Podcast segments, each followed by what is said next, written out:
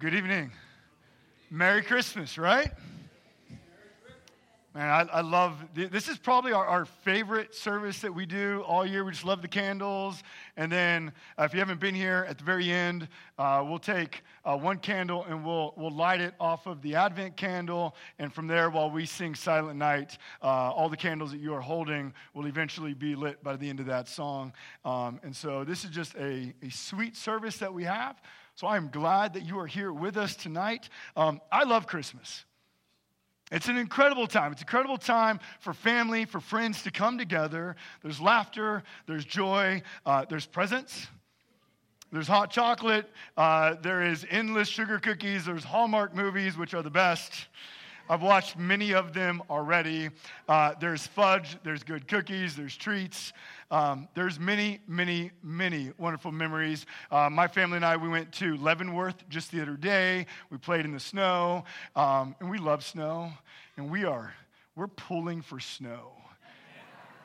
So I am praying for it. So you should pray for it too.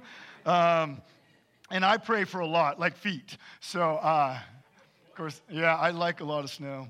But I, I know that while there's great joy in many of us, we just come and we're ready for the joy that we share at this season. I love actually how Brian and Kristen, which there they are, um, how you guys stated Advent because that's a, what you shared is, is also a very real emotion. Not everyone is filled with joy during the Christmas season. For some, Christmas is, is painful.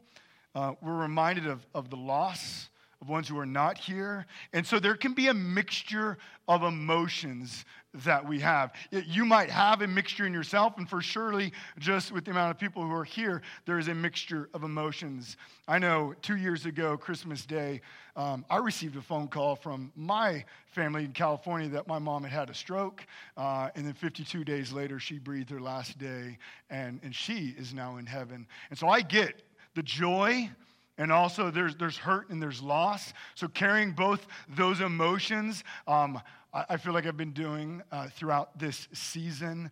Um, but we do need to remember this that while pain and hurt might be present during the Christmas season, it does not minimize the meaning of Christmas.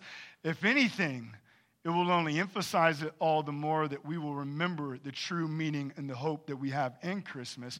And so, as, as, we just take a little bit of time together tonight to look at God's word and to remember just the true meaning of Christmas, there's one word that I want you to hear. There's one word I want you to know. And there's one word I really want you just to remember, and it's the word hope. So that's what I want to have. Just as, as we think through Christmas, I just want us to think Christmas is about hope. And so um, I'm going to read from 1 Timothy uh, chapter 1, just four verses. I believe it'll be up on the screen uh, so you can follow along. Here we go, verse 12. I thank him who has given me strength, Christ Jesus our Lord, because he judged me faithful, appointing me to his service. Though formerly I was a blasphemer, persecutor, an insolent opponent, but I received mercy because I had acted ignorantly in unbelief. And the grace of our Lord overflowed for me with the faith and love that are in Christ Jesus. The saying is trustworthy and deserving of full acceptance that Christ Jesus came into the world to save sinners, of who I am the foremost. Let me just pray, and then I just want to unpack this a little bit. Father, Father, we just praise you It's Christmas Eve.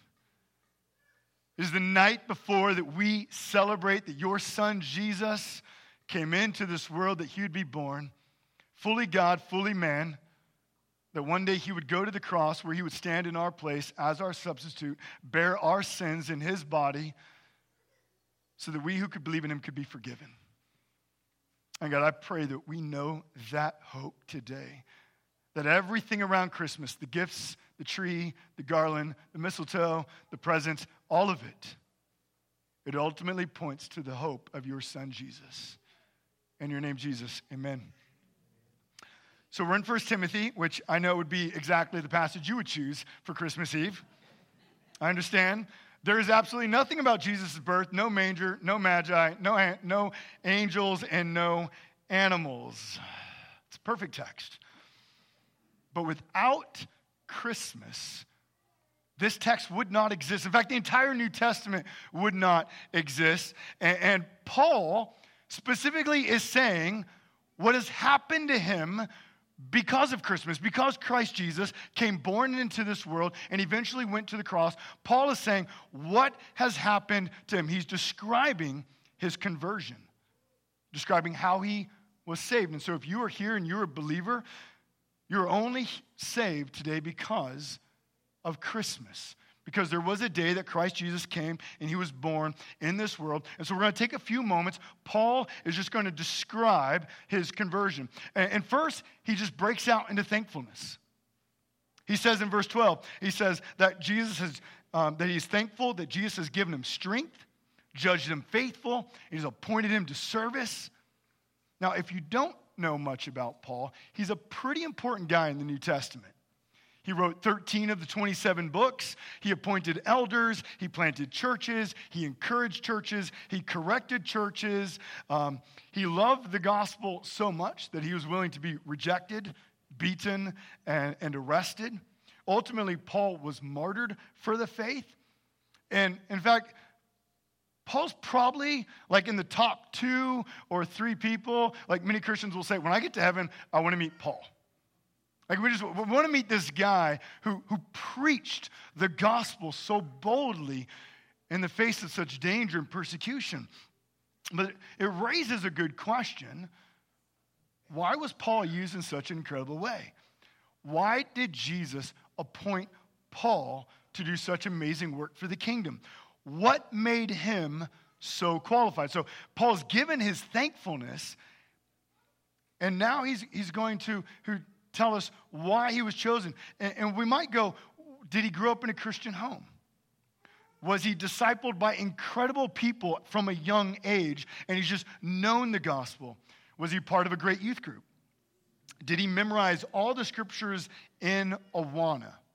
I mean, what set Paul aside apart from everyone else that God could have chosen to do this amazing work that we read all throughout the Gospels? And the, and the word is nothing. In fact, he gives in verse 13 his, his unqualifications in a sense. And in verse 13, he gives three words to describe his life before he came to Jesus. He says, I was a blasphemer, I was a persecutor, and I was an insolent opponent. Now, I think we understand the first two, right? Blasphemer. He had no problem profaning the name of God. Persecutor. He had no problem persecuting the church, throwing Christians into jail, even saying that some of them would be killed. But insolent opponent, that one might escape you a little bit. It can be translated also violent aggressor. It refers to someone with no normal concern for human kindness. It is someone who derives pleasure from humiliating others and making them suffer. And so, so this is Paul. He, he hated Jesus and he hated his church. Paul arrested, tortured, and killed Christians. That was his past. In fact, this is how he describes himself. In the book of Acts, he'll give several testimonies of, of his life before he was a Christian. And so this is what he says in Acts 26. He says, I myself was convinced that I, that I ought to do many things in opposing the name of Jesus of Nazareth. And I did so in Jerusalem. I not only locked up many of the saints in prison after receiving authority from the chief priests, but when they were put to death, I cast my vote against them, and I punished them often in all the synagogues, and tried to make them blaspheme. And in raging fury against them, I persecuted them even to foreign cities. Paul's a horrible person. In fact, this is how one commentator described him and with these two words. And I think these two words really just kind of put in our minds the person that Paul was. He was a religious predator. Just let those two words sink in. There is nothing about that description that warms your heart. Religious predator. And so, what makes him go from religious predator to faithful servant of Christ. Because that's what we have here. And what we read in verse 14 is that there was overflowing grace. He says, The grace of our Lord overflowed for me with faith and love that are in Christ Jesus. Paul was unqualified in every single way. In fact, there is no earthly reason Paul should have been chosen by God to be used for anything for good. In fact, if you and I had known Paul, he'd been one of those guys we would say, Yeah, we don't go to him. We don't share the gospel with him. He's too far gone. We avoid him. There is no hope for him. Do you know people like that? Or people that you might think are like that? You might be one of those people. That people have said that before in the past. But that's exactly who Paul is. We've said he's too evil, he's too far gone, no hope. And that's what Paul's point is. The gospel of grace is so incredibly incredible that when God opens the floodgates of grace upon Paul, that his sin, his wickedness, his horrific nature, and actions were washed away. Do you know that? God's grace is so great that the worst of sinners, the worst of blasphemers, the worst of persecutors, that murders, slanders, religious predators can be saved and made clean and forgiven and adopted into the very family of God. Your past does not need to define you. Do you know that? There's so many people that they're hung today because of what either they have done or what has been done to them. But Paul's saying, in Christ, your past does not need to define you. He's, he shares his testimony for two reasons. One, he's just bursting forth into praise. He's talking about the gospel. He can't help but just praise God for how he's been saved. But the second reason is because he's encouraging us to also trust in Jesus. Paul is saying, if there's hope for me, the worst of sinners, then there's hope for anyone who would believe in Jesus. There's hope for anyone. Do you know the things you've done or the things that have been done to you do not disqualify you from trusting in Jesus Christ as your Lord and Savior and being saved? Many of you probably know the song Amazing Grace. It was written by John Newton. Newton was identified with Paul. He was a wicked man. He was an evil man. He knew the depths of a sinful heart. And like Paul, he knew the beauty and the power and the wonder of God's amazing grace. So this is what, this is what John Newton wrote for his epitaph that would be put on his tombstone. It says this John Newton, once an infidel and libertine, a servant of slaves in Africa, was by the rich mercy of our Lord and Savior Jesus Christ preserved, restored, pardoned, and appointed to preach the faith he had long labored to destroy. The reason God's grace is so amazing is because it saves wretches. It saves sinners. It saves sinners like Paul, like John Newton, like you, like me. It saves liars. It saves bitter, angry people. It saves, it saves those who are impatient, those who are lustful. It saves adulterers, thieves, and murderers. And if God's grace has the power to save Paul, to save John Newton, to save all the sinners who are in here, he has, he has the power to save you. And how do we know this? How do we know that God loves to save? Because of verse 15. It says, the saying is trustworthy. So at this time in the New Testament, in the first century, the gospel is being moved around. There are, are messages of the gospel that are being passed around churches. And one of the phrases that is being passed around is that Christ Jesus came into the world to save sinners. That's a common phrase of the church. And so Paul says that. This saying is trustworthy. He's saying, You know this saying.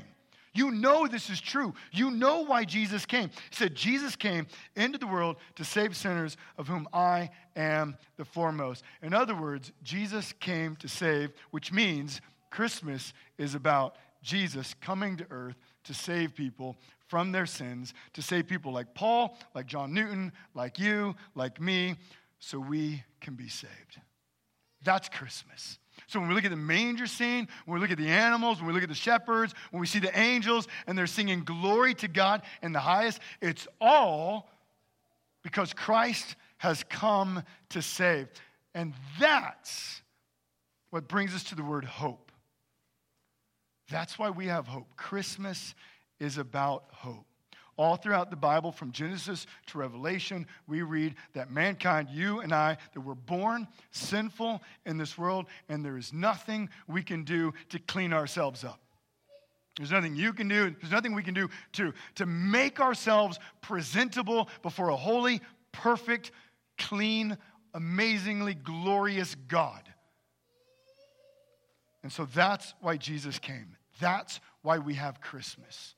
Because at Christmas, you have the Son of God who is co eternal, co equal with the Father, who has reigned forever with the Father in all past, past eternity. He comes to earth that he would add humanity to himself. So he'd be both fully God, fully man, so that one day he would be able to go to the cross and he would actually be able to stand in your place as your substitute, as my substitute and he would take the wrath that you deserve, that I deserve, and that he would pay that penalty for us. So that when we believe in him, we'd be forgiven, we'd be justified, we'd be sanctified, we'd be adopted into his family, and we'd be guaranteed that one day we'd be glorified, meaning that we will spend all of eternity with God in his presence. That's Christmas.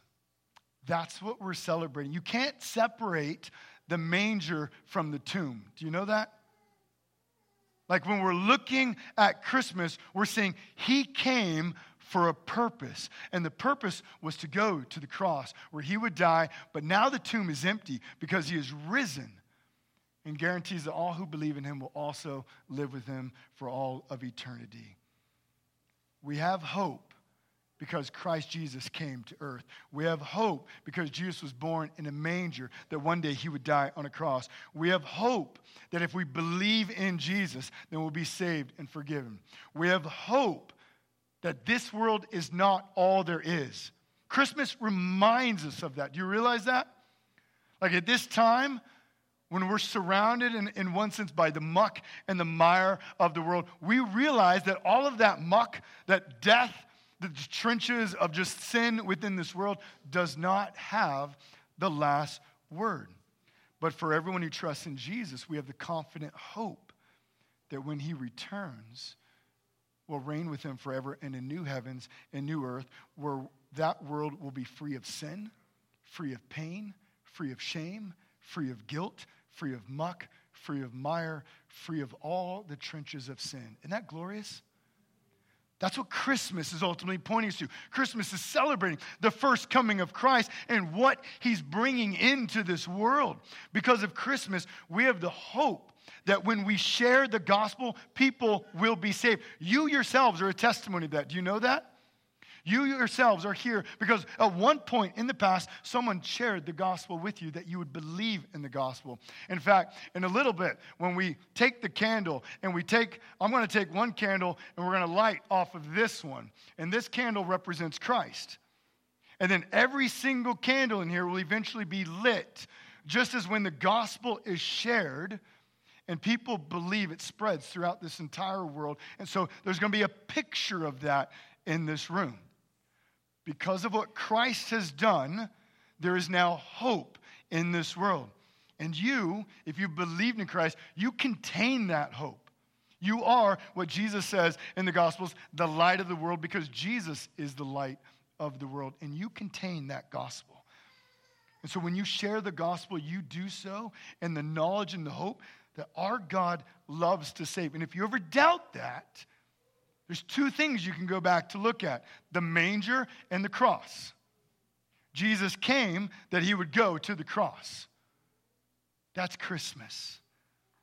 Christmas is the hope of forgiveness. Christmas is the hope of eternal life. Christmas is the hope of a better home. Christmas is the hope of a better relationship with God and with His church. And I pray you know that hope tonight. I pray you have that hope tonight. I pray your heart, like Paul's, burst forth with thanksgiving as you think of who you were before Christ, of the sin that characterized you. And I know none of us are perfect, but if you've trusted in Christ, you are forgiven. And the Spirit dwells in you that you are being made more and more like Christ each and every day. And so as you gather around the tree, some of you will do, who opens presents tonight? Anyone? A few of you? Yeah, that's wrong. We'll pray for you. Don't worry about it. I mean, as long as it's one, it's okay, but you can't go more than one. My sister, I talked to her on the phone earlier, and she's like, We're opening all the presents today. I was like, Really? I was like, You can't do that. Um, but apparently they did, so we need to pray for them. Um, but when you're gathered around, whether tonight or tomorrow, just remember all those presents, the tree, the lights, all of it. It's a picture of a greater gift, of a greater hope. It's a picture of Christ, the true gift, the true hope. All of those, they're great. And so I encourage you, parents, let your kids celebrate as much as they can as they open those presents. And then, and then remind them that as great as those presents are, they absolutely pale in comparison to the beauty and the glory and the majesty of the hope we have in Christ Jesus. Just direct him. let him, let him see all of the joy underneath that tree, and then just go, Isn't that great? And it pales in comparison to how much joy we have in Christ. I pray you have that joy. And if you are here tonight, if you've not yet trusted in Christ, I, I pray that you would that you would trust that in Jesus Christ that you can be forgiven, that he is the true Son of God who has come, that he would add humanity to himself, that he'd be like you and me, so we could stand in your place at that cross and pay for your sins. Will you believe in Jesus tonight and experience the amazing grace of Jesus Christ? I'm going to pray, and as I do, the team's going to come up and they're going to close us in those two songs. And just have your, have your candles ready because in Silent Night, they're all going to get lit up. Let's pray.